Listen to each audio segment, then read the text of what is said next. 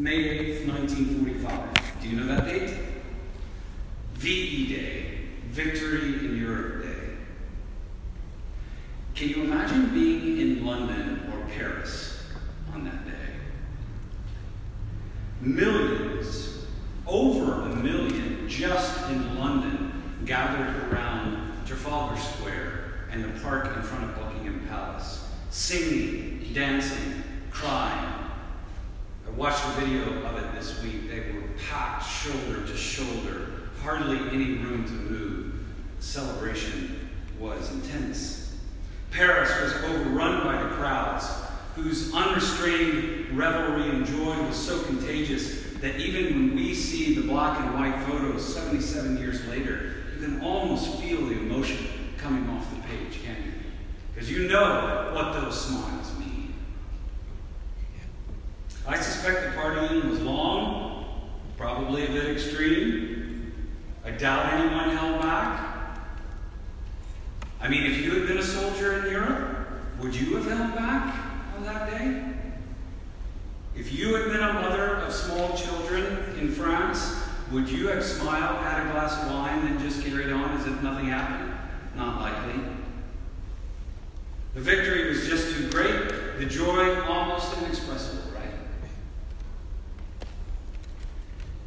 Real party.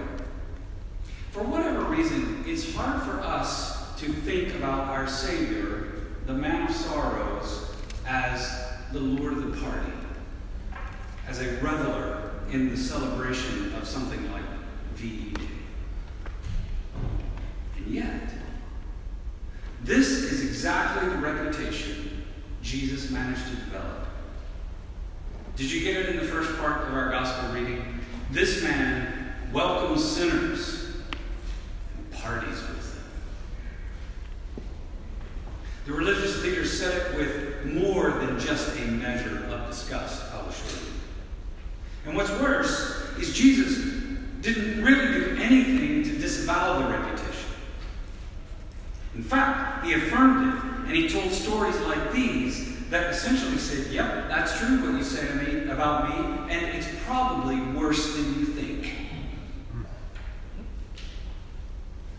I do wonder sometimes about preaching this aspect of Jesus' ministry. Maybe this is something we whisper in our Bible studies during community groups or something. After all, we live in a city where party and self indulgence are core to what it means to be human. I mean, we shouldn't give the wrong impression, right, to our neighbors around us. Perhaps even more than other cities around the country, our neighbors prize the freedom to choose this today and that tomorrow simply out of the pleasure of doing so, regardless of consequences and probably without any extended consideration of moral imperative. Maybe I'm being too harsh, maybe not. What sort of message should a society like that, the one we live in, hear from us? What should we say to them? Should we really be telling them about the Lord of the party?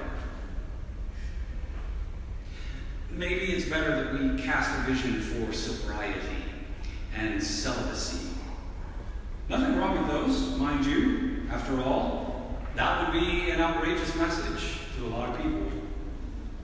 It would make some sense to preach that. But Jesus, interestingly, never really wore those labels and didn't talk about them very much, if at all.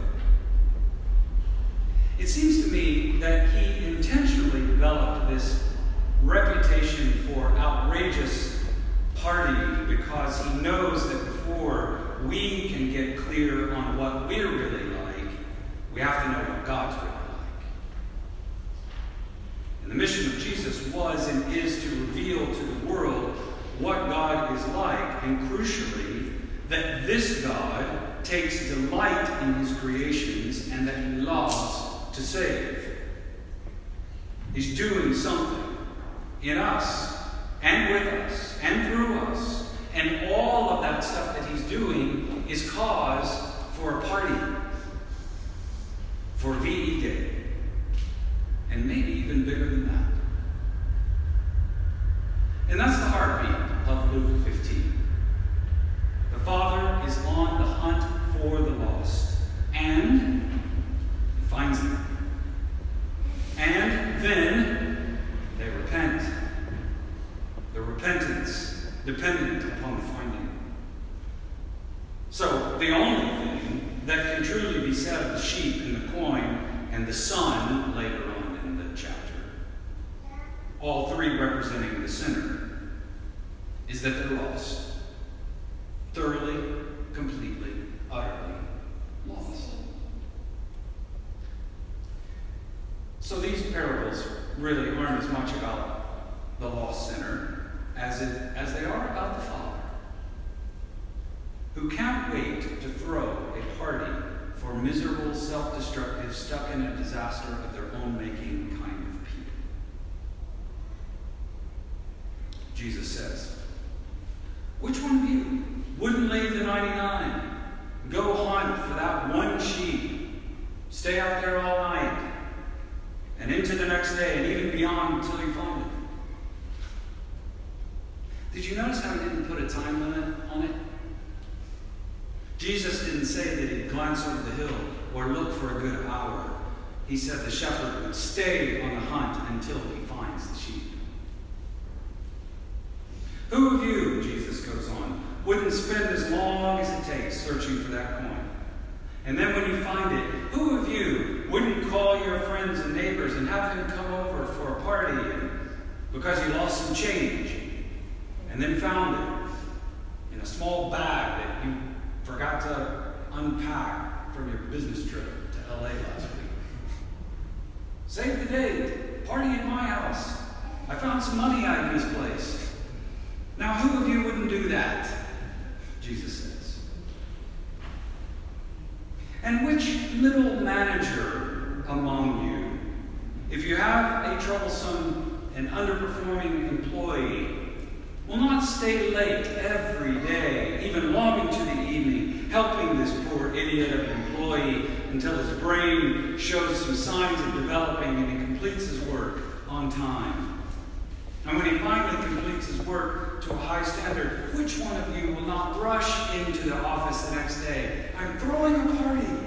Come join me, for my idiot employee who should never have been hired has now finished his work. I did have to carry him on my shoulders, dragging, kicking, and screaming, but he did it. He was celebrating. Which one of you wouldn't do that? Of course, none of us would. None of us would. Who among you would not do that? And the question lingers in our ears just a bit because these two parables set us up for the next one the story of the lost son. Do you know what agitated the older brother son about uh, the return of the younger brother? You know what got his goat? It wasn't his return. It wasn't even that the father was excited about his return. It was the party. We shouldn't be surprised that a parent is thrilled that a child has come to his senses. Sure, we expect that. But for a guy to blow all of the father's inheritance on debauchery and then the father spends more money on this loser, well, now that's just foolish, absurd. All for someone who doesn't know his head from his tail, who's been wallowing around in a pigsty. Really, Lord? And Jesus says that when God behaves in such unreasonable, outlandish ways, justifying one of his lost children, heaven loses its collective mind and goes wild.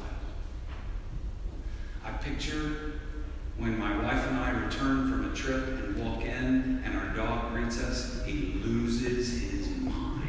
He loses all sense of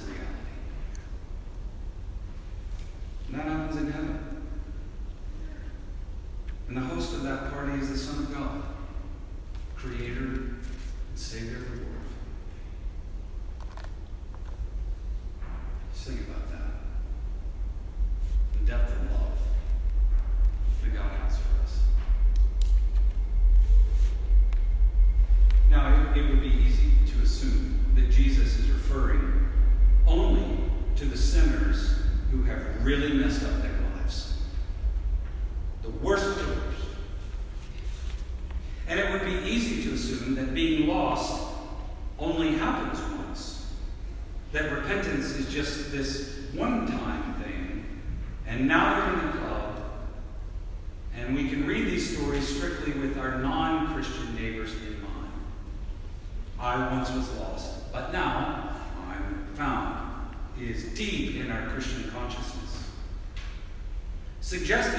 That lostness is a pre Christ condition, and the only condition post Christ is foundness.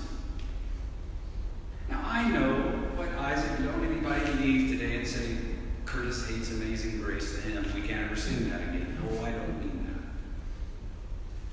that. I know what Newton was trying to say when he wrote it. He's saying, I'm not fearful of being cast aside. God's not going to remove his love from me.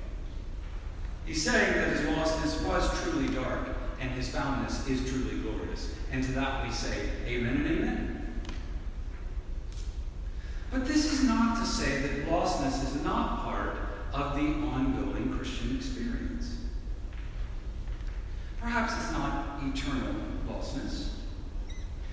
But in this parable of the sheep, an interesting feature is that the sheep were part of the fold, or was part of the fold, of the Good Shepherd before that sheep became lost. I, you're already quibbling in your mind about the interpretation. Stay with me. We all know that the journey in the Christian life includes the ebb and flow of darkness and light, of being lost and found. Faithfully following Jesus and regularly. We know this. I mean, hasn't this been your experience? I know that's true for me. I'm confident it's true for you as well. We get lost. When we lose our job, that queasy feeling in our stomach persists as we fret, worry about bills and putting food on the table. Fear the unknown can push us to dark places. Unexpected illness and death of a loved one can get us lost. Sometimes it can take a long time to be found. We get lost when marriages break down, when children willfully reject our wisdom and choose a path of self destruction. And then sometimes, even more, we get lost when anger becomes the dominant rhythm of our hearts.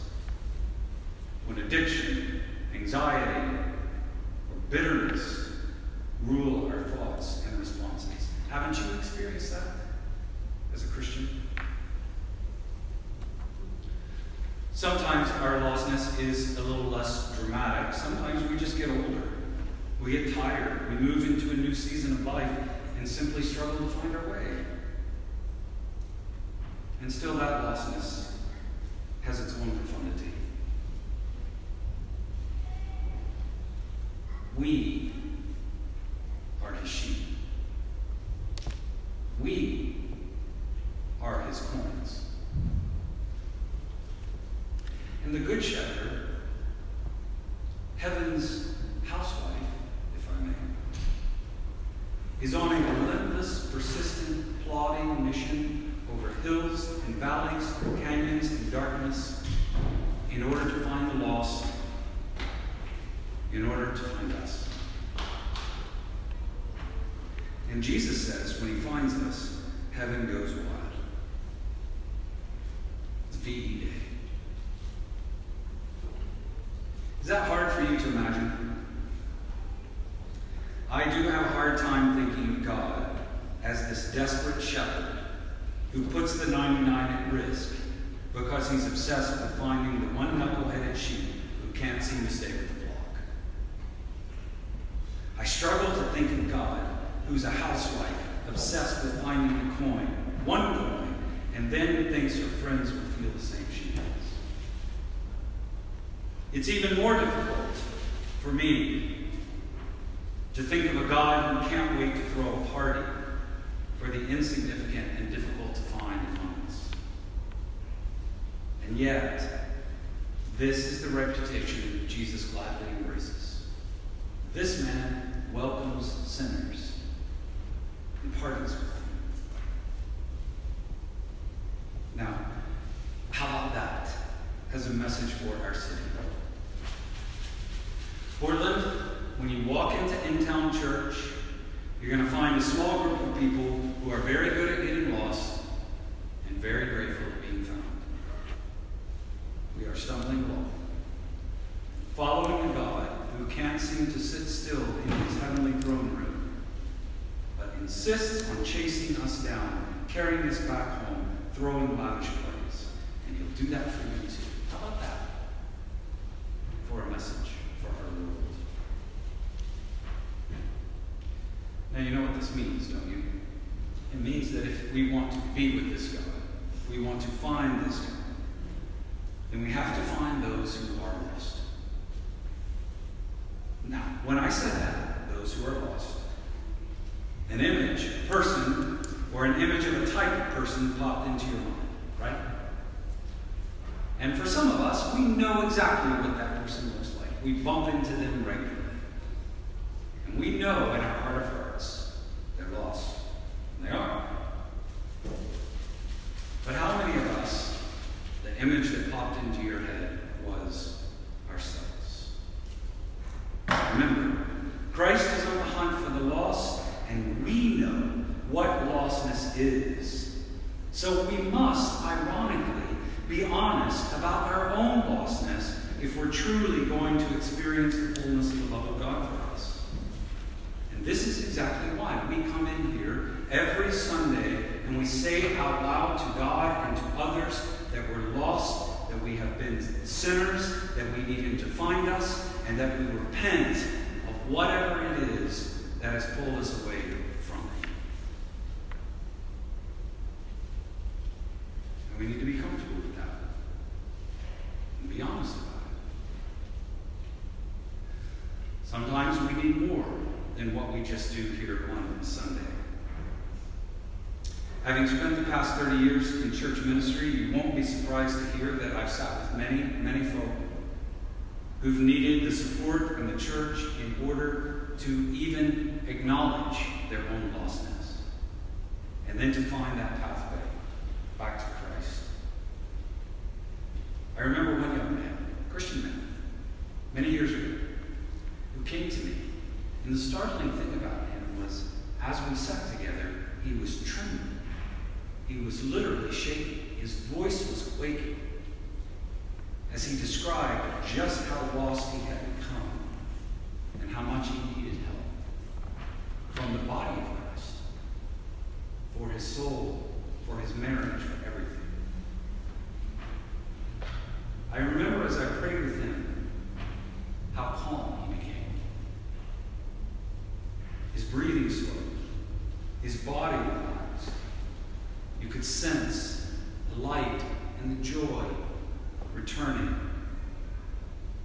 found, repentance. And heaven went wild. Whatever it is you've brought into the room today anxiety, lust, greed, anger, despair, a loss of joy, a loss of hope, a feeling of apathy, a sense that you're just existing. Christ wants you to know that the party supplies are ready. The cake has been baked. The guests have been invited. The music playlist has been created. And gallons of the best wine you've ever tasted are already in heaven's banquet hall ready for you, his sheep, his coin, his son, his son, his daughter. To be found, to repent, to receive the joy and peace of the Lord. Feeding day.